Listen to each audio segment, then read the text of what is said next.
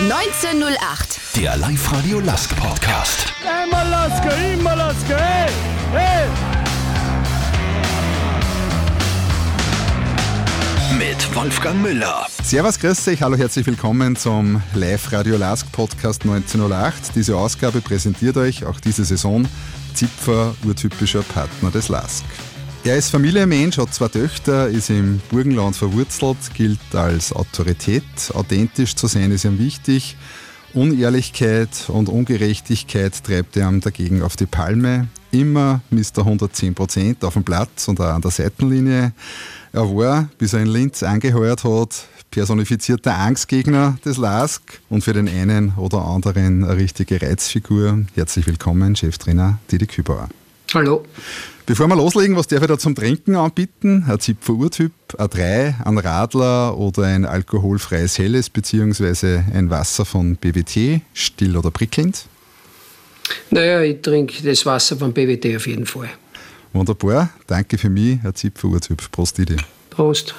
Didi, seit gut zwei Monaten bist du in Linz. Hast du schon ein bisschen eingelebt in der Stallstadt? Naja, natürlich ist es eine, kurze Zeit, aber ich denke, äh, in erster Linie ist es einmal so, dass du, dass du äh, als Fußballtrainer agierst, dass du da versuchst, mit deiner Mannschaft klarzukommen und die Mannschaft auf, auf Vordermann zu bringen. Aber natürlich äh, ist es so, dass ich auch die Stadt schon ein bisschen kennengelernt habe und muss sagen, bin überrascht eigentlich, weil es wirklich eine sehr schöne Stadt ist. Also ich muss wirklich sagen, hast alles, was man, was man hat, ein bisschen kleiner wie Wien. Ich meine, ich lebe zwar im Burgenland, aber auch Wien hat mir eigentlich immer wieder gefallen. Aber Linz, muss ich sagen, äh, ist eine wirklich schöne, schöne Stadt. Aber entscheidend wird in all dieser Zeit sein, dass, ich, dass wir als, als, als Team erfolgreich sind und nicht, wie schön die Stadt ist.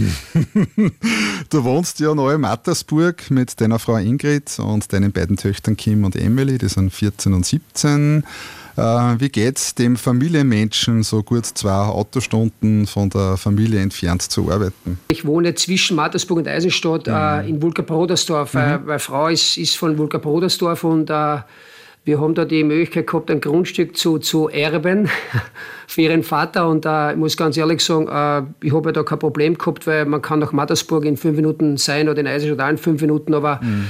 Hauptsache Land, das war, mir, das war mir wichtig, muss ich sagen. Und äh, deshalb bin ich da sehr, sehr, sehr zufrieden und äh, auch die Familie, weil äh, ich glaube, dass wir auch sehr gern am Land leben. Wobei äh, der Kontrast Stadt wie Wien war natürlich auch für uns einen gewissen Reiz ausmacht. Mhm. Sportlich bist du mit dem Team in der heißen Phase der Saisonvorbereitung. Der erste Härtetest gegen Frankfurt hat torlos geendet gegen den Euroleague-Sieger. Kann man das sicher als Erfolg verbuchen. In Kürze gibt es das erste Pflichtspiel. Wie zufrieden bist du mit dem bisherigen Verlauf, mit der bisherigen Entwicklung der Mannschaft? Entwicklung, dieses Wort mittlerweile tut mir schon ein bisschen weh, weil mittlerweile ist alle, jede Woche äh, wird von Entwicklung gesprochen. Ich glaube, eine Entwicklung kannst du nicht jeden Tag sehen und nicht jede Woche. Äh, entscheidend ist, was man dann in, in Wochen und Monaten sieht. Da sollte man dann schon auf einen, auf einen, auf einen grünen Zweig kommen. Mhm. Aber ich glaube, dass die Vorbereitung in Ordnung war. Bis auf das Einzige, was mich ein bisschen gestört hat, war, dass leider Verletzungen von der Vorsaison äh, da waren mhm. und dass äh, einige Spieler leider die, diese Vorbereitung nicht mitmachen konnten. Und das ist halt äh, oftmals sehr, sehr wichtig, weil da holst du die Kraft für, die, für den kommenden Herbst. Und da äh, mhm. sind ein paar Spieler leider aufgrund ihrer Verletzungen später eingestiegen oder sind noch immer eigentlich in der Vorbereitung, im Rehab-Training. Also das war vielleicht der einzige Punkt, der was ein bisschen geschmerzt hat. Aber sonst haben die Jungs das, so wie ich es erwartet habe, alles getan, was man tun muss. Sprich, äh, immer an die, an die Grenzen zu gehen bei den Trainings. Und in den Spielen war es auch so, dass ich großenteils zufrieden war aber nicht immer, aber mhm. großenteils. Mhm. Die letzten Wochen haben wir einiges an Transfers gebracht. Äh, wenn das Fenster bis Ende August geöffnet ist und sich gerüchteweise noch was tun wird. Äh, als Trainer will man ja in der Regel mit jenem Kader in die Saison starten, mit dem man dann auch spielt. Wie lautet dein aktuelles Zwischenresümee in der Kaderplanung? Als Trainer will man natürlich immer den bestmöglichen Kader haben, aber ich gehöre vielleicht zu einer aussterbenden Trainergattung, die sagen, äh, mir ist wichtig, dass, dass ein Club sagt, das ist machbar. Also es ist äh, nicht, nicht schlau äh, zu sagen, ich hätte den und den, den, den, den, sondern ist es machbar. Das ist entscheidend für mich, sage ich mal. Weil äh, nicht, dass man dann irgendwann äh, sagt, na, das ist ja eigentlich ein Wahnsinn, das ist zu teuer und hin und her.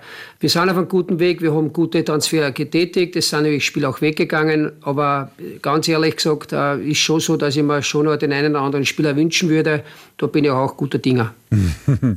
Bevor wir uns über die sportliche Gegenwart und Zukunft weiter unterhalten, möchte ich die unseren Fans etwas näher vorstellen. Starten wir mit deinen Anfängen. Aufgewachsen bist du im Burgenland, Geburtsort des Heiligenkreuz in Niederösterreich. Äh, wie und wann bist du zum Fußball gekommen? Äh, wie und wann? Also äh, eigentlich, wie wir ins Burgenland gezogen sind. Also das war so, mein Bruder ist vier Jahre älter wie ich und der hat auch immer gerne Fußball gespielt und ich war ihm eigentlich immer nur, ich bin immer an der Hosen gehängt, würde ich sagen. und äh, ich war auch zu dieser Zeit schon sehr hartnäckig, also ich bin von der Hose nicht runtergegangen. Ja. ja. Also äh, ich war ein bisschen störend für ihn. Das heißt, er war eher, ich, eher widerwillig, dass er dich mitgenommen hat am Platz, oder? Weil du klar und also, warst. Er war so, dass er mir eigentlich, wenn ich am Platz gegangen bin, hat er, hat er einen kurzen Zug ausgehabt. Also, weil es hat ihm nicht gefallen, weil ich einfach wirklich noch klar war. Ich meine, hat sich bis zu heute nichts verändert. Also ich bin zwar ein bisschen größer geworden, aber nicht mehr klein.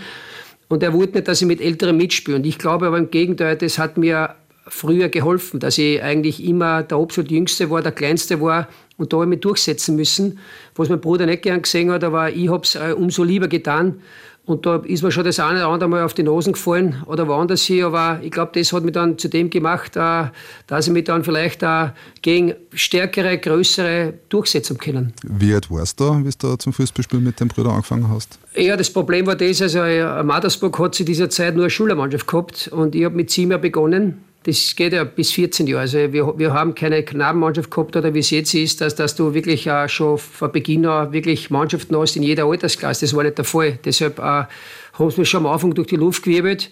Aber das war kein Problem. Also ab zehn Jahren war ich fixer Bestandteil von, der, von meiner Schülermannschaft und war auch da schon unter den Besseren, würde ich sagen, obwohl ich körperlich unterlegen war. war mhm. Das habe ich dann mit anderen Dingen wettgemacht.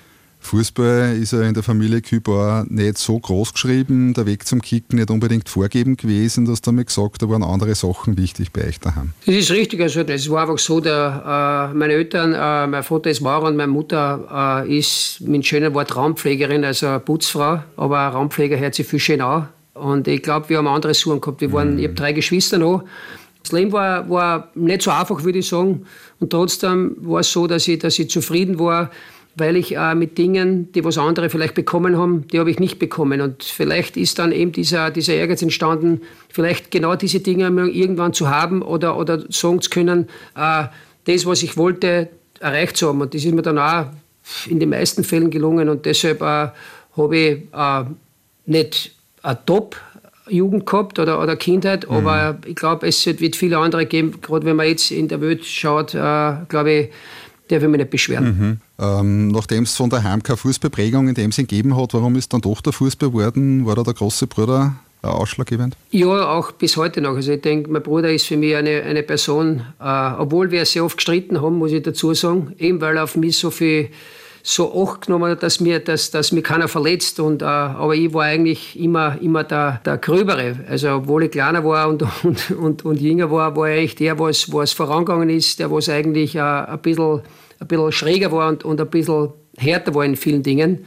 Ja, und äh, mein Bruder hat immer drauf geschaut, was ja gut war, aber hin und wieder haben wir gedacht, er könnte da mal ein bisschen die, die Pfeifen halten. Aber, aber es ist einfach so gewesen, wie es ist. Er war, glaube ich, schon der, der Ausschlag dazu, dass ich Fußball gespielt habe und, und äh, auch jetzt noch dabei bin, weil mhm. äh, man kann sich keinen besseren Bruder wünschen. Voll schön. An erster Stelle ist daheim die Schule gestanden, hast du einmal gesagt, dann der Sport. Ja. Ein Nachwuchszentrum war dann die Lösung mit dem BNZ und dem Internat, ist sich das dann ganz gut ausgegangen? Natürlich äh, war es bei uns so, äh, ich war in der Südstadt bei der Admira und äh, war vielleicht noch nicht so gut aufgestellt wie, wie jetzt zum Beispiel. Also meine Tochter ist jetzt eigentlich in dem Söm-Internat, spielt Tennis und das sind viel kürzere Wege. Früher waren wir noch in einer normalen Schule. Wir mussten mit dem Bus in der Früh wegfahren. Wir sind nicht geführt worden. Das war noch nicht so, so, so gut organisiert, würde ich sagen. Es war in Kinderschuhen. Jetzt muss ich sagen, wird den Kindern also wirklich alles, äh, alles gemacht, damit sie sich auf den Sport äh, äh konzentrieren können. Bei uns war es noch nicht so, da war es ein bisschen noch so, da ein bisschen was und von dort ein bisschen was. Und trotzdem war es, war es wunderschön. Mhm. Es ist Schlag auf Schlag gegangen. Mit 14 warst du im Nachwuchsnationalteam, mit 16 dann Debüt unter Gustl Starek in der Bundesliga bei der Admira. Erzähl ein bisschen was über diese erste Zeit. Das war auch lustig. Eigentlich äh, wollte ich ja nicht zum, zum Gustl zum Training gehen, weil der hat einmal, also alle Trainer gesagt, ich soll, ich soll mal bei, bei ihnen mittrainieren und ich habe mir gedacht, und er ist ja dann mal bei mir so vorbeigegangen und hat gesagt, Burli, kommst. Und ich habe mir gedacht, der, der, der, der ärgert mich da was. Dann sage ich, da klar komme ich. Klar komme ich. ich bin nicht gekommen. Und dann habe ich es wieder gehört und dann bin ich wirklich das erste Mal zum Training gegangen. Und äh, wiederum, ich bin dann noch ins Internat gegangen, er ist gerade weitergegangen in die Kabine und sagt, okay, morgen kommst du eh wieder. Und ich habe mir gedacht, naja, häkelt er jetzt schon wieder. Aber äh, ich habe dann eigentlich äh, schnell Fuß gefasst dort als junger Spieler. Äh, Obwohl es früher weitaus härter war wie jetzt. Ja, ich glaube, als junger Spieler hast du wirklich viel mehr aushalten müssen wie jetzt. Äh, ich denke, jetzt ist es ein bisschen fast umgekehrt. Und ich glaube, der, der, der, gesunde Mittelweg war, war das Beste gewesen. Ich denke, früher als junger Spieler hast wirklich, äh, da hast schon noch einstecken müssen. Mhm. Und äh, das habe ich keiner, aber ich baue es dann auch keiner. Die Erstgehalt waren 2500 Schilling, umgelegt Schilling, auf, ja. Schilling, genau, umgelegt auf heute waren das ungefähr 1500 Euro.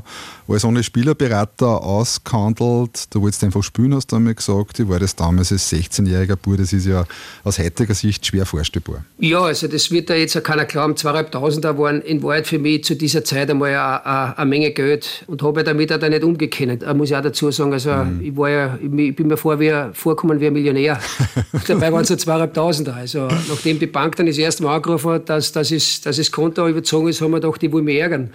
dann habe ich gesagt, ja, ja, das ist wirklich so. Und seitdem habe ich mir geschworen, ein Konto nicht zu überziehen. Mhm. Aber äh, war, war eine unglaublich schöne Geschichte. Und äh, nur ich habe immer Fußball, und das ist auch jetzt so, es war nie so, dass ich, dass ich bei Verträgen, äh, dass wir da lang diskutieren müssen, sondern für mich ist Fußball immer in erster Linie gestanden, das Geld kommt verlassen, sage ich auch jetzt jeden Spieler noch. Und jetzt, glaube ich, geht es auch in eine Richtung, dass einfach einmal das mhm. Geld stimmen muss und dann baut man eine Beziehung zu einem Club auf. Und äh, für mich war es immer wichtig, ich will Fußball spielen und der Club, der es ist, äh, da will ich alles reinlegen. Therapiezeit gehört ja fast zum kollektiven Fußballgedächtnis in Österreich. Cup, Meister, Cupsiegerfinale gegen PSG, Highlights, auch immer wieder die Wiener Derbys. Der Palästerer hat einmal geschrieben, Didi Kübauer ist in die Derbys so gegangen, als hätte ihm die Austria das Haus am Vortag niedergebrannt. Was hat es braucht, dass du auf 180 warst und alles Trissen hast am Platz?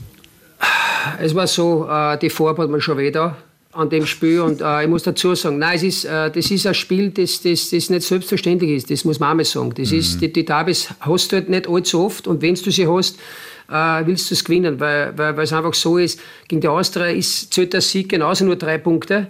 Aber trotzdem ist es ein anderer Sieg, muss ich sagen. Mhm. Und ich habe aber gegen die anderen ähnlich gespielt, nur bei der Austria war die Aufmerksamkeit ein bisschen eine größere. Aber, aber natürlich ist mir da noch mehr gelohnt, wenn das überhaupt geht bei mir, weil ich war grundsätzlich eigentlich oftmals auf, auf, auf 100, weil das habe ich zu meinem Spiel gebraucht, ja, muss mhm. ich sagen. Und, äh, aber ein Davids gewinnen war noch was wirklich Schönes und ist uns dann hinten aus See des Öfteren gelungen, weil erste Zeit, wie ich gekommen bin zu Rapid, haben wir einen schönen, eine schöne Packung gekriegt. Mhm. Und das hat mir auch nicht gefallen. Danke mal so weit. Gleich sprechen wir mit Didi Küber über seine Zeit im Ausland, was ihm als Privatperson und als Trainer wichtig ist, wer in Krisen an seiner Seite steht, wie er den Lask erfolgreicher machen und die schwarz-weiße Fankurven von sich überzeugen wird.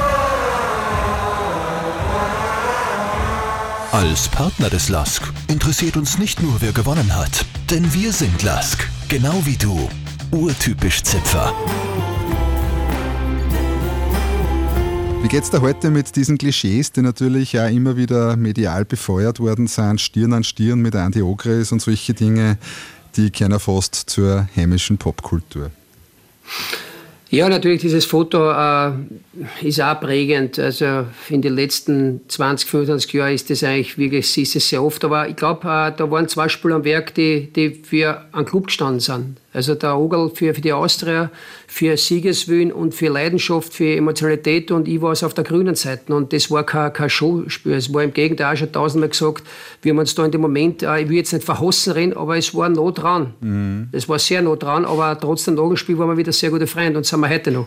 Mhm. Dann dein Schritt ins Ausland, Real Sociedad, San Sebastian, möglichst weit weg, nach einer schwierigen Zeit, selbst gewählte Isolation, eine durchwachsene und lehrreiche Zeit im Baskenland. Ja, es war für mich zu der Zeit sehr wichtig, dass ich von Österreich wegkomme. Es war aber generell mein Plan, äh, nach diesem Jahr wegzugehen, muss ich dazu sagen. Es war, äh, die Umstände waren dann halt äh, leider so, wie es waren. Mhm. Äh, Spanien, würde ich sagen, äh, sehe ich ein bisschen anders. Im ersten Jahr, ich war zweimal verletzt und trotzdem Dritter geworden. Und dann war ich da wirklich mit, auch im zweiten Jahr mit einer Verletzung zum Kämpfen gehabt. Äh, die was grundsätzlich nicht erkannt worden ist und ich war fast vier Monate verletzt und dann Fuß zu fassen wieder, ist sehr schwierig. Und äh, im dritten Jahr war es dann vorbei für mich, weil der Trainer wollte, dass ich rechter Verteidiger spiele und das habe ich ihm gesagt, äh, vorher fliegen Kühe beim Stadion drüber, bevor ich rechter Verteidiger spiele. Und das, das, das, weil ich gesagt habe, es gibt viel bessere Spieler auf dieser mm. Position und das mache ich nicht. Und äh, hoffentlich hört es heute kein Spieler. Der Trainer, obwohl er einen Namen gehabt hat, äh, der hat, glaube ich, nicht gewusst, dass ich mein ganzes Leben nicht auf, auf der Außenbank gespielt habe als Verteidiger. Zum Jahrtausendwechsel dann die Deutsche Bundesliga, Wolfsburg, zwei Saisonen mit Höhen und Tiefen, zuerst Kapitän, dann vom Trainer abmontiert. Grundsätzlich ist das schon ein Ding, was mich nachträglich in meinem Leben schon ein bisschen ärgert, weil ich da äh, wahrscheinlich äh, am stärksten war. Also ich war da auf ein, obwohl ich schon 30 Jahre war, war ich sehr gut beieinander, weil körperlich war ich immer sehr stark und, und äh, habe aber leider das, das Problem gehabt, dass ich dass ich mein Herz auf der Zunge trage und dass ich mit Ungerechtigkeiten nicht umgehauen. Da ich war eigentlich der, was dann bezahlt hat für eben diese für mich wahren Worte und, und äh, der Trainer war halt anderer Meinung und hat jetzt sein Spiel weitergespielt und äh, das ist auch ganz klar, oftmals oder zu dieser Zeit hat halt der Spieler verloren. Da ist es gegangen um Verlieren und Gewinnen, da ist es gegangen um, um Ehrlichkeit und äh, war diesem Trainer nicht so wichtig.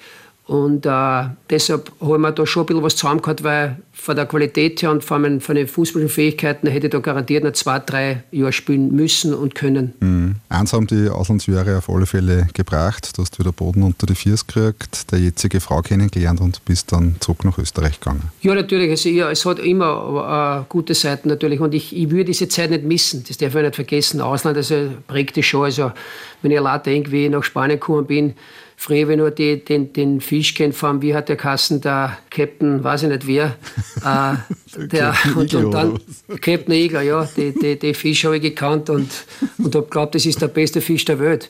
Der Horizont wird schon sehr erweitert, muss man dazu sagen, und äh, äh hat man schon, hat mich schon, dass es andere Dinge auch im Leben gibt, ja, wie, wie übertrieben gesagt, jetzt ein Wiener Schnitzel, also ich äh, habe da schon Dinge kennengelernt, gerade im Baskenland, die sind bekannt als Gourmets von Spanien. Mhm und das hat mir dann auch, äh, muss ich jetzt schon sagen, jetzt glaube ich, würde ich schon sagen, dass ich mich esstechnisch sehr gut auskenne. Weintechnisch als Burgenländer sowieso, braucht man gar nicht reden. Ja, heißt aber nicht immer, dass er jeden schmecken muss, aber ich glaube, dass ich, dass ich da schon den Horizont erweitert habe. Und in Deutschland muss ich sagen, äh, hat es leider esstechnisch äh, keine Steigerung geben können. Aber die deutsche Gründlichkeit ist natürlich auch eine Sache, die, die mir gefällt, weil Dinge, die sie machen müssen, machen sie ohne Wenn und Aber. Und das ist, glaube ich, auch ein Ding, das, was wir Österreicher nicht so drin haben, obwohl wir genauso begabt und, und talentiert sind. Mhm. Du hast dann beim SV Mattersburg antockt und im Burgenland noch einige tolle Saisonen gespielt und ich glaube mit 37 hast du dann aufgehört. Was waren deine sportlichen Highlights in deiner aktiven Karriere, wenn du das so zurückschaust? Ja, natürlich überall. Also eigentlich das erste Spiel äh, als Bundesliga-Profi am Tivoli war eine gute Geschichte. Schlecht gespielt, eh normal. Erstes Spiel immer scheiße, muss ich sagen. War bei jedem Club so, immer, immer schlecht. Und da habe ich gewusst, wenn ich ein schlechtes Spiel mache, dann, dann wird es ein, gute, ein gutes Jahr. Aber ich denke, überall habe ich schöne Dinge erlebt. Bei Rapid natürlich die Meisterschaft und die, die anderen mhm. Geschichten, Europacup-Finale sind super Dinge. In Deutschland eigentlich äh, zum Kapitän gewählt werden und, und bester Spieler zu sein in Spanien in, in Wahrheit auch äh, eine neue Sprache zu lernen, wobei ich jetzt äh, lange Zeit nicht mehr gesprochen habe, aber es sind viele Dinge passiert, die, was, die was mir weitergeholfen haben und Mattersburg natürlich äh, ist mein Heimatclub, es ist meine Heimatstadt und äh, mit denen in die erste Liga zu gehen und dort äh, einige Jahre dabei zu sein und, und so einen Zuschauerboom auszulesen mit der Mannschaft gemeinsam, das sind schon Dinge, die, die da immer im Kopf bleiben werden. Mhm. Was ist dein Lieblingsschmankerl aus deiner aktiven Zeit? Was fällt dir da gar nicht? Ja, ganz ehrlich, es sind schon die einen oder anderen Geschichten sind passiert, wo ich sage, äh, da, da, man, da brauchen wir sehr lange. Aber äh, weil wirklich, früher war es ja einfacher, muss man sagen, die heutigen Spiele haben es weiter schwieriger, weil mhm. wir haben ja eigentlich aufgrund dessen, dass, dass diese virtuelle Welt noch nicht so da war, mhm. hast du schon noch mehr erlauben können, beziehungsweise war alles noch ein bisschen in Kinderschuhen. Und das ist ja das, was mir trotzdem sehr gefallen hat. Ja. Man muss mit der Zeit mitgehen. Das heißt, jetzt, jetzt äh, würde es, könnte es auch nicht mehr machen, weil dann bist du ja, dann bist ja eh der letzte Depp. Aber früher waren schon Dinge so schön, weil die hast machen können und es ist am nächsten Tag in der Zeitung gestanden. was ist der Lieblingsschmackerl? was du sagen kannst? Ja, na, das, äh, es sind schon viele Dinge passiert und, und viel, viel Blödheiten. Also einmal, ja, also waren wir du sagen wir Dreck und ich im Auto und ja, wir haben ein bisschen Triva getrunken, würde ich sagen. Und wir sind dann in die Stadt reingefahren und der Taxler, der hat ihn sehr gefallen und äh, er kommt nach Wien. Und ich habe dann, und er hat ihn nicht verstanden, weil in Englisch haben wir sich unterhalten. Und auf jeden Fall war es so, dass ich ihm dann die Nummer gegeben habe, ja, seine Nummer. Und der Säger, also Didi, was ist los? Ruft mich immer an, an, ich will zu mir kommen. und ich habe gesagt, das gibt's ja nicht. Und der hat ihm, glaube ich, einen Monat lang angerufen und der hat nicht gewusst, wer es ist, bis ich gesagt habe, du Säge, es ist der Taxler, der will zu dir kommen. Also das war, also es war, und der hat wirklich nicht gewusst, um was es geht. Also war, waren gute Geschichten dabei. Großartig. Du hast vor kurzem gesagt, uh, aufs Thema Mentalcoaching angesprochen. Du hättest als Spieler zwar nicht gemacht, aber sicher braucht. Wie gehst du mit dem Thema heute als Coach um? Nutzt du solche Unterstützungen heute in deinem Job? Wäre schlimm, wenn denn, wenn man da nicht offen wäre. Ich denke, uh, jeder Mensch ist, ist, ist verschieden und jeder, jeder Spieler hat, hat einen, einen, einen anderen Zugang. Also ich denke, du wirst jetzt nicht uh, jeden Spieler dazu bekehren können, beziehungsweise an, an zwingen. Das ist das Schlimmste, wenn ich einen Spieler dazu zwinge, weil du musst schon das fühlen, du musst schon äh, an, an das glauben. Ja. Ich, ich finde, halt, es darf nicht zu weit gehen. Wenn ein Spieler dann nur mit dem Mentalcoach glaubt, dann geht es in eine andere Richtung. Aber, mhm. aber grundsätzlich äh, kann ein Mentalcoach einem Spieler definitiv helfen. Aber im Mannschaftsfußball ist es halt sehr schwierig, weil der eine oder andere sich dann lustig darüber macht. Also ich gehöre nicht zu den Menschen, die sich lustig machen darüber, sondern ich glaube, jeder Spieler muss wissen, was für ihn gut ist. Und deshalb wäre da kein Spieler sagen, er darf es nicht tun mhm. oder er muss es tun. Mhm. Das muss von seiner Seite kommen. Aber ich, ich werde mit Rot und Tod zur Seite stehen, natürlich. Mhm. Nahtlos der Übergang ins Trainergeschäft was hat dich zu der Entscheidung veranlasst, dass du Trainer im Fußball wirst? Hast du da eine Initialzündung gehabt, dass du gesagt hast, ja, den Job, den will ich selber machen? Naja, nachdem ich so lange als Profi tätig war, ich war 21 Jahre ein Fußballprofi, als Spieler, und das war schon so speziell in den letzten ein, zwei Jahren. Im letzten Jahr habe ich es bemerkt, dass ich eher schon ein bisschen aus der Trainersicht das äh, gesehen habe. Ja, also ich war nur Spieler, nicht, dass ich jetzt nur mehr geschaut habe, was falsch ist. Und ich war eigentlich immer einer, der mit Trainer komischerweise so blöd jetzt klingt, ich, ich wollte immer, äh, der Trainer ist nicht für alles schuld. Ja? Aber ich habe schon oftmals am, am, am, Spielfeld dann schon reagiert und die Mannschaft hat mir auch sehr viel geglaubt, beziehungsweise sie haben dann schon Dinge gemacht, die was ich dann gesehen habe, aber ich habe das dann nicht auf die große Glocken gehängt. Ja? Man sieht dann als älterer Spieler schon Dinge ein bisschen anders. Und ich habe mich auch vorbereitet auf meinen Abgang. Das ist auch wichtig. Ja. Viele Spieler verpassen das dann, wenn sie, wenn sie Spieler sind und dann auf einmal wollen sie, wollen sie umsteigen in, in das Trainergeschäft. Ja. Also ich habe mich da schon ein bisschen, muss ich sagen, vorbereitet und habe gewusst, was der nächste Schritt sein wird, dass mhm. es dann so schnell geht. Mit denen habe ich nicht gerechnet, aber, aber das Ziel war immer, Trainer zu werden. Mhm. Seit über zwölf Jahren bist du jetzt im Geschäft und das sehr erfolgreich. Admira Aufstieg und Quali fürs internationale Geschäft, ähnlich dann auch beim WAC, sehr erfolgreich. Wie waren diese ersten Erfahrungen im neuen Job? Äh, es war so, äh, Admira hat mir die Möglichkeit gegeben, muss ich sagen, und äh, habe da eine junge Mannschaft aufbauen können mit, mit äh, erfahrenen Spielern, also mit Patrick Jeschek, der, der für mich ein unglaublich wichtiger Spieler war. Habe dann natürlich auch hier lernen dürfen. Das darf man jetzt auch nicht vergessen. Äh, für mich war das Entscheidende, dass ich, dass ich begonnen habe bei der Amateurmannschaft, bei der Admira. Und da bist, stehst du halt nicht so im Fokus, wie wenn du, wenn du schon Bundesliga bist. Und äh, da kann da der eine oder andere Fehler noch passieren. Und das war mir auch bewusst und das wollte ich gezielt äh, anwählen. Ja.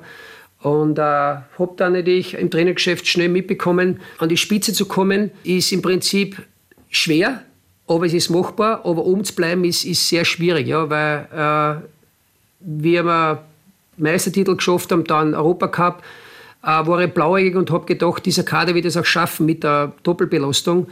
Und das, dem war nicht so. Und da muss ich sagen, da habe ich ein bisschen also eine Lehre gezahlt, was auch wichtig war. Und beim nächsten Club beim WRC habe ich es gesagt. Also ich habe gesagt, wie wir in Europacup wieder geschafft haben, habe ich gesagt, Präsident, wir müssen schauen, dass man der Kader muss ein bisschen größer werden, weil sonst werden wir im Herbst Probleme kriegen. Mhm. Weil ich es bei der Admira erlebt habe. Ja.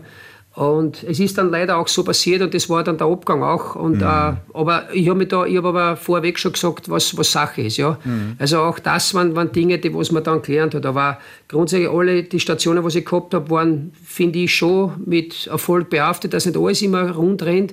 Aber was mir immer wichtig war, dass ich nie eine Mannschaft hinterlasse, die, die komplett aus der Bahn ist, die, mhm. die, die körperlich äh, nicht gut beieinander ist, die, die intern zerstritten ist. Also ich glaube, ich habe immer versucht, eine Mannschaft zu hinterlassen, die funktioniert. Mhm. Du hast das eh angesprochen, im Trainergeschäft geht es oft schnell, plötzlich Training vom WRC und dann zwei Jahre Pause.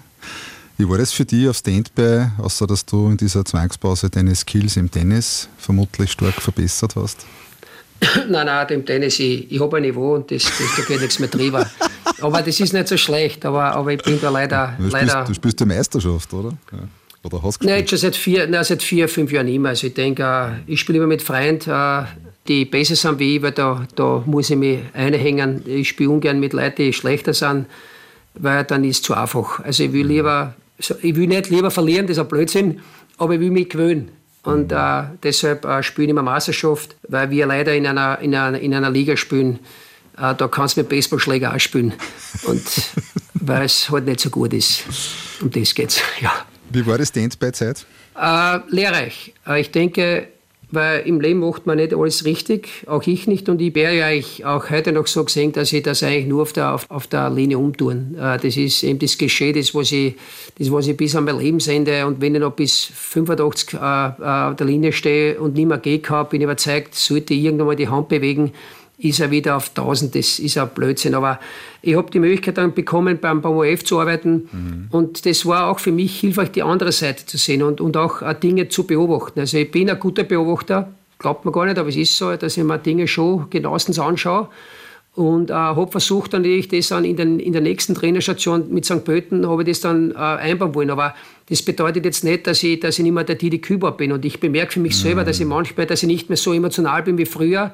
Obwohl ich manchmal die Spieler, habe ich eh gesagt, beim Sieg würde ich, würde ich eine, eine Rennen aufs Feld und würde es niedergrätschen vor lauter Freude. Ja. Mhm. Also das, das hat sich schon verändert, weil, weil bei mir wird es dann wieder ausgelegt, warum man am Platz gestanden ist. Ja. ja. Und das ist ja das, mit dem muss ich jetzt ein Leben lang leben, aber ich kann mittlerweile ganz gut damit leben. Didi, was hat dieser Perspektivenwechsel, du hast gerade äh, die Zeit als TV-Experte angesprochen, was hat dieser Perspektivenwechsel mit dir gemacht? Ja, grundsätzlich ist es so, du hast einen, einen, Job und du weißt ganz genau, Jobs gibt es nicht allzu viel in dieser Branche und, und auch du musst dich verändern. Ja? Auch du musst versuchen, äh, äh, nicht anders zu sein. Ich will, ich will immer authentisch bleiben und solange ich lebe, werde ich so, so sein. Das kann ich jedem versprechen. Ja? Ob es dann jetzt will oder nicht, das ist mir genau wurscht. Wichtig ist, dass, dass meine Familie das weiß und meine Mannschaften, die wissen auch, dass ich so bin, wie ich bin. Und äh, solange ich hinter meiner Mannschaft stehe, wenn sie alles richtig tun, wird das auch passieren. Aber man muss halt immer ein bisschen weiter wachsen, ja? Mhm. ohne, dass man, ohne dass man sie verändert. Mhm. Dann neuer Job, St. Pölten, super Start, als Abstiegskandidat Zweiter in der Bundesliga. Plötzlich klopft Rapid und kauft die aus dem laufenden Vertrag aus. Äh, klingt wie ein Traum für dich. Natürlich. Äh, es war so, St. Pölten hat die Möglichkeit gegeben und äh, haben wir das dann wirklich gut gemacht. Die Burschen haben das echt gut gemacht und ich habe es ihnen äh, nachher gesagt am letzten Tag, wie ich gegangen bin dass sie mir das ermöglicht haben, dass ich jetzt zu meinem Club gehen kann, den, wo ich eigentlich, äh, das was mein, ja, mein Herzensclub war, muss ich ganz ehrlich sagen. Mhm. Und das haben sie mit dem Trainerteam gemeinsam äh, geschaffen und das war schon eine, eine super Geschichte. Nicht? Aber sie haben es auch gut gemacht und äh, dass dann Rapid geworden ist, ist eine schöne Geschichte. Aber auch dort ist es so, dass, dass im Prinzip äh, die Vorschusslorbeeren äh, ist das eine, aber du musst trotzdem abliefern. Mhm gute Jahre bei Rapid, harte Fight mit dem Lask, dann das Aus, der Vorgesetzte, ein sehr guter Freund aus gemeinsamen Spielerzeiten, Zoki Barisic. Er hatte dann als Trainer freigestellt. So was stelle ich mir als Setting unglaublich schwer vor.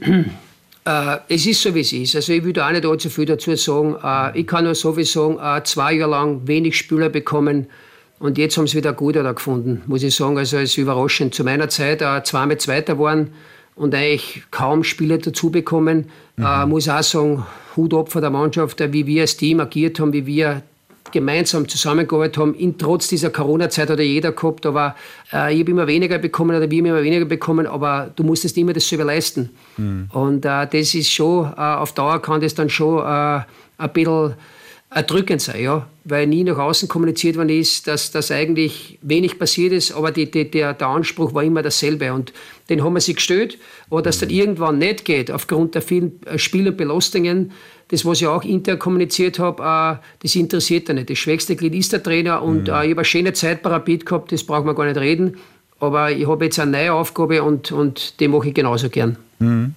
Wer zählt in so schwierigen Lebensphasen zu deinen Stützen?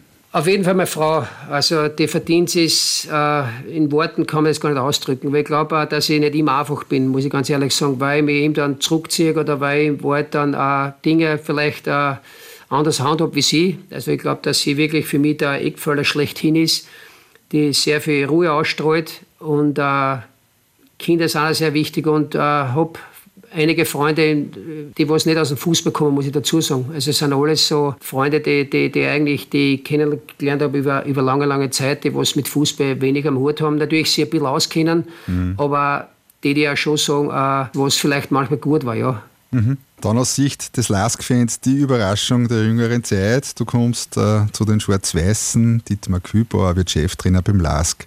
Wie ist der Deal zustande gekommen? Ja, ich habe eh schon gesagt, also ich war beim Poolputzen, muss ich sagen. Ja, habe hab, hab gerade wieder, wieder einmal mehr mein Pool putzt, jedes Jahr, was ich allein jetzt Jahr nicht mehr machen will, weil es ein Jammer ist. Und dann ruft der Wuja an und ich denke mir am Anfang, da will man häkeln. Ich denke, ja, ja, klar.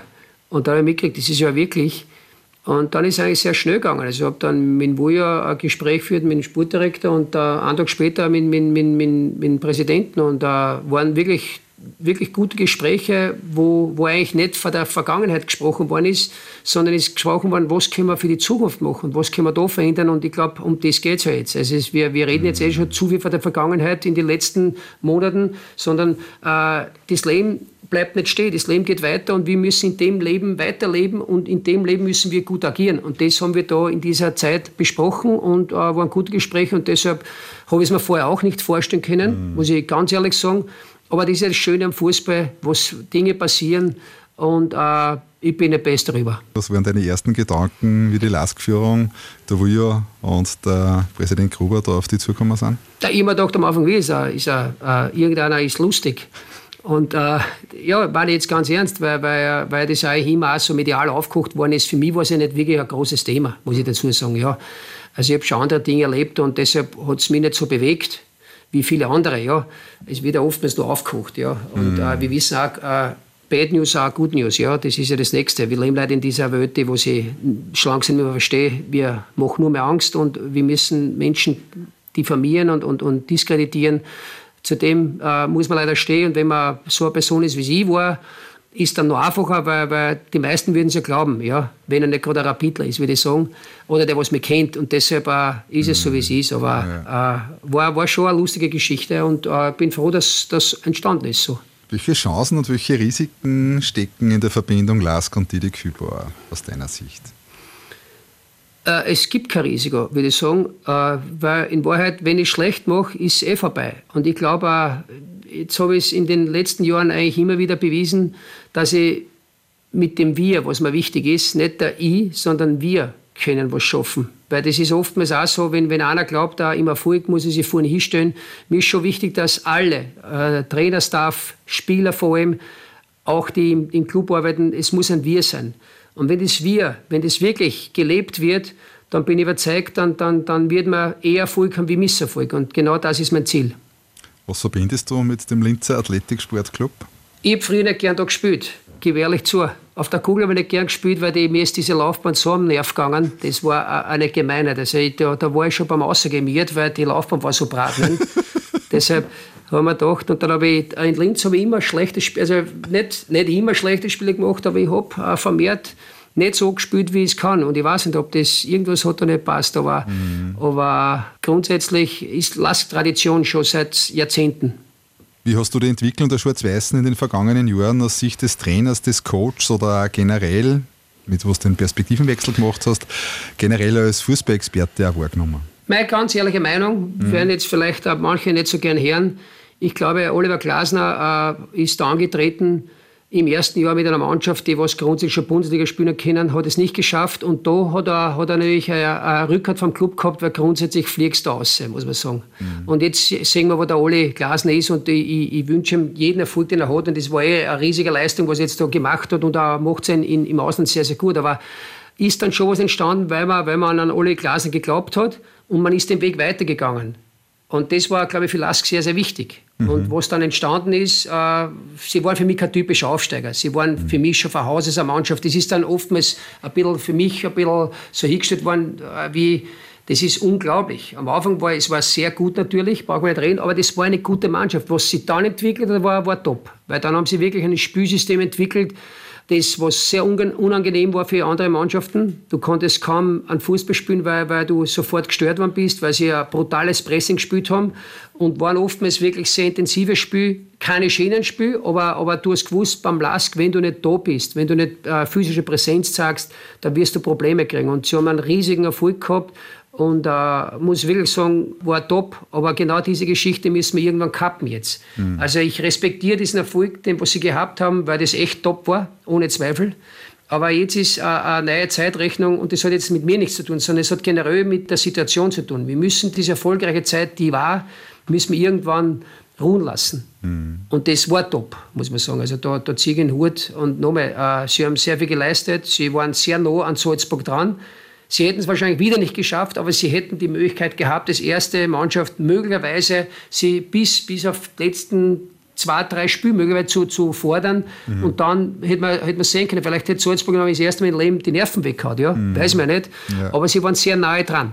Herr Teil der Lask-Fans ist natürlich etwas skeptisch, wenn ein Urgrün-Weißer plötzlich bei uns auf der Kommandobrücke steht. Eine gute Leistung der Mannschaft hilft natürlich, um die Leute zu überzeugen. Wodurch glaubst du, kannst du die Kurven im Stadion außerdem nur auf die Seiten ziehen? Ich habe auch das der öfteren schon gesagt, es geht ja nicht um, um mich, es geht ja um, um, um einen Lask. Und der Lask-Fan muss so, so, so, so schlau sein und clever sein, und das werden sie sein, dass sie sehen, dass um die Mannschaft geht. Und wenn wir erfolgreich spielen, glaube ich, äh, wird es auch so sein, dass, dass mit der einen oder anderen nie will. Aber das ist ja nicht mein Ding. Mir ist, mein Ding ist, dass mir meine Mannschaft will, dass, dass, dass der Club mit mir klarkommt.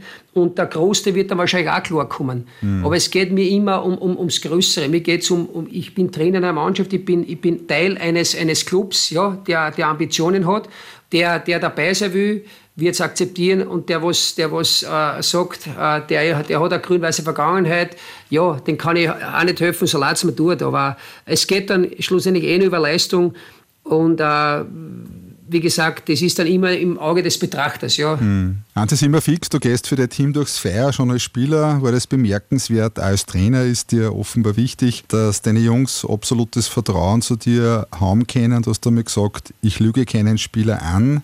Was ist da als Trainer nur wichtig? Das ist das Erste. Also ich glaube, es hilft kann, wenn ich, wenn ich ihm sage, äh, du bist ein unglaublich guter Fußballer und eigentlich kannst du alles und ich verstehe selber nicht, warum du äh, spielst. Habe ich schon mal gesagt, dass ich nicht verstehen kann, warum er nicht spielt aufgrund seiner Qualität.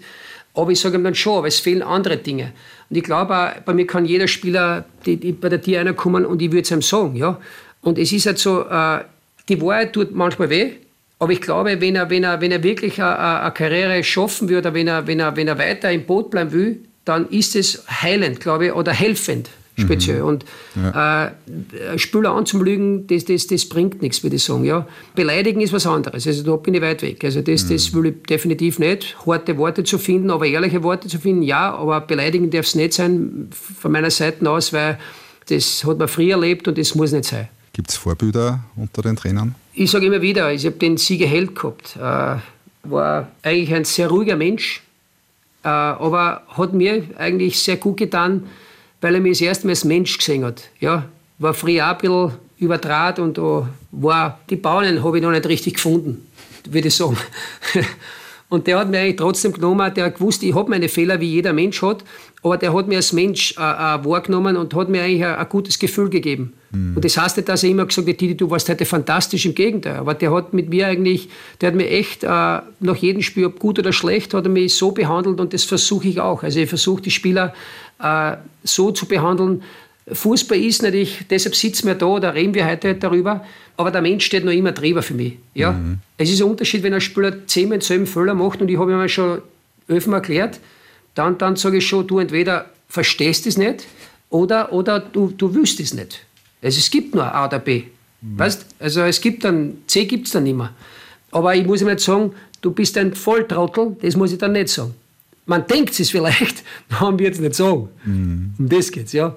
Aber der hat mich als Mensch behandelt und, und das versuche ich auch bei den Spielern, dass ich, dass ich, dass ich einer authentisch gegenübertritt, dass ich einer äh, nicht in irgendwelchen äh, Fachsprachen daherkomme und, und, und äh, irgend so eine Distanz aufbaue. Ich Trainer, du mhm. Spieler, ich Chef, du. Ich bin Chef, ja, für sie. Aber ich will schon eine Kommunikation haben, wo sie keine Angst haben, beziehungsweise wo, wo sie das Gefühl haben, da kann ich hingehen und, und, und äh, der vertraut mir. Mentalitätstrainer, Motivator, Feuerwehrmann, Boss, Kumpel, Schleifer etc. Solche Kategorien nerven die. Wie möchtest du als Trainer wahrgenommen werden? Ey, jetzt hast du eh schon viel gesagt. Also ich, ich habe es noch nie verstanden, Motivator. Das ist, das ist für mich das, das dümmste Wort. Weil ich glaube nicht, dass ich, ich jetzt einen motivieren muss. Natürlich, Ansprache ist Ansprache. Aber wenn ich jetzt jeden Tag hergehen muss und auch motivieren muss, dann wäre ich irgendwann miert werden und im Gegenteil. Äh, ich, ich will den Spielern schon nicht das Gefühl, Gefühl geben, wir trainieren nicht nur zum Spaß. Wir machen ja das, weil es uns erstmal äh, Geld bringt. Das darf man nicht vergessen. Und es ist unser, unser, unser Job, unser, eigentlich das, was ich am, am liebsten tue. Mhm. Und der bringt uns noch Geld. Und ich glaube, auch da auch noch zu motivieren, wenn man die, die heutige Welt sieht, muss ich ganz ehrlich sagen, wo wir dann eigentlich das Geld ganz gut verdienen. Wobei weit weg von den Summen, und das ist, glaube ich, wiederum ein anderes Problem in Österreich, weil, weil die Leute ja mittlerweile glauben, wir fahren jede Woche, fahren wir, äh, kaufen wir sich einen Porsche oder, oder, und, und, und, und drei Häuser und vier Yachten. Nein, auch wir müssen schauen, es ist in Ordnung, aber, mhm. aber dieses, dieses Image haben wir leider auch aufgrund von den von die Unsummen, was man da von England mitkriegt und Deutschland mhm. auch, ja. was halt ist. Aber ähm, es ist so, wie es ist, weil jetzt habe ich den Faden verloren. ähm, wohin möchtest du die bei uns in Linz in den kommenden zwei Jahren persönlich als Trainer weiterentwickeln? Wiederum die Entwicklung. Nein, ich glaube, es ist einfach so, man muss mit den Gegebenheiten, muss man, muss man äh, versuchen, immer wieder das Beste rauszuholen. Ja? Und da gibt es immer wiederum Veränderungen, würde ich sagen. Man hat ja eine Grundidee, aber die kann man immer ein bisschen abändern. Mhm. Und genau das ist die Geschichte. Das äh, eine sagt eine Entwicklung dazu, der andere sagt, äh, wir haben Adaptierungen oder was auch immer. Ich. Aber, aber, aber die Entwicklung, mittlerweile steht mir das schon, weil, mhm. weil das ist, das ist mhm. mittlerweile das Modewort schlechthin. Und ja. äh, äh, es gibt gute und schlechte Phasen. Ich glaube, mhm. Entwicklung kann gut sein, aber wenn du dann drei Spiele verlierst, mhm ist die Entwicklung auf einmal wieder schlecht, nur wenn man drei Spiele verloren hat. Und da mhm. das wieder mit sagen. Ja. Das ist, die Entwicklung war ja gut, aber dann, dann kommt der mentale Aspekt dazu und dann verliert man drei Spiele und auf einmal ist die Entwicklung wieder schlecht, was mhm. ja nicht der Fall ist. Ja. ja das will ich damit sagen. Du hast einmal gesagt, lieber Freiburgs Christian Streich als Cities Pep Guardiola, übersetzt es einmal mit lieber Kontinuität und regionale Verwurzelung statt einmal alles von einem Scheich kriegen und eine Mannschaft ohne Seele zu haben. Wie geht es da mit der Übersetzung? Äh, ich kann die zu 1000 Prozent unterschreiben. Ich habe ein, ein, Problem und das, äh, Guardiola ist ein unglaublicher Trainer, aber, aber wenn ein Trainer immer wieder redet, äh, was fehlt und der, der kauft Spiel um 150 Millionen, nur Ablöse, da muss ich mir schon Gedanken machen, wo der lebt. Ja? Also ich, hab da, ich bin in die Dimensionen wie nie hingekommen, so ehrlich bin ich auch. Aber ich habe immer geschaut, was ist machbar, was kann der Club tun. Und die, die fordern noch und eigentlich wissen die, glaube ich, nicht, was 150 Millionen sind zu den Gehältern. Und da muss ich sagen, was hat er mit uns am Hut? Also mhm. wir sind ja für den eigentlich nur so, ich meine, erstmals nimmt uns der eh nicht wahr, aber ich glaube auch, ein Jürgen Klopp hat mitbekommen und den, den mag er als Trainer, weil er als Typ auch, glaube ich, sehr authentisch ist, der hat auch mitkriegen müssen, dass Fußball ohne Geld wirst du nie was gewinnen. Und er hat am Anfang bei Liverpool nicht in Erfolg gehabt und dann hat er das erste Mal, glaube ich, um 300, 400 Millionen eingekauft. Ich meine, das sind Summen, von mhm. was wir da reden, das ist unglaublich. Und ab diesem Zeitpunkt ist losgegangen. Pep Guardiola hat sein ganzes Leben eingekauft, aber ich finde dann seine, seine Worte manchmal, das hat er, das hat er nur für, einen, für einen, einen ganz kleinen Teil hat das eine, Bestimmung. Mhm. Wir in Österreich, wir sind ja von dem weit, weit weg und, und viele, viele andere Mannschaften in Europa auch. Ja. Mhm. Und das ist schon so, da, da bin ich lieber am Streich seiner Seite, weil der unser Base gar nicht kennt. Beim LAS gibt es einige Veränderungen im Kader. Identifikationsfiguren wie Trauner und Ramftl sind Geschichte. Jetzt sind auch einige zur Austria gegangen, mit denen wir tolle Erfolge gefeiert haben. Die Statik im Team hat sich klarerweise geändert. Wie siehst du die Lage jetzt in Sachen Identifikationsfiguren, Identifizierung? Wie sind wir da jetzt aufgestellt? Identifikationsfigur, ja. Jeder will eine haben. Jeder, jeder braucht sowas, aber ich glaube generell, dass es so ist, äh, die sind ja nicht da, weil es verdosen sind natürlich ja, aber andererseits, weil sie gut sind. Und oftmals verlierst du diese, diese Spieler, weil sie einfach in anderen Ligen mehr Geld verdienen können. Das müssen wir akzeptieren. Das ist leider so. Also wenn einer jetzt was anderes sagt, es wird jetzt keiner. Vom Herzen her wird er wahrscheinlich da bleiben. Ja, aber andererseits ist die, die Fußballerzeit sehr kurz. Ich verstehe jeden Spieler, der dann sagt, äh, so leid es mir tut, ich liebe diesen Club, aber ich habe eben diese Zeit und da muss ich Geld verdienen. Und deshalb verliert man diese, diese Figuren, würde ich sagen, mhm. obwohl man es gern hätte. Ja? Und das ist der Unterschied. Und jetzt ist es einfach so, aufgrund von, von, mit den Wechseln, jeder, jeder, jeder sucht immer da, die Manager wollen die Spieler in Positionen bringen. Äh, diese Verwurzelung ist verloren gegangen, das muss man auch mal sagen. Ja? Und äh, das war halt vielleicht auch früher anders. Aber äh, wichtiger wird sein, dass diese Spieler äh, bei uns, die was jetzt da sind, an, an die Mannschaft glauben, an Last glauben und an sich selbst glauben, dass man das auf die, auf die Fans übertragen kann. Mhm.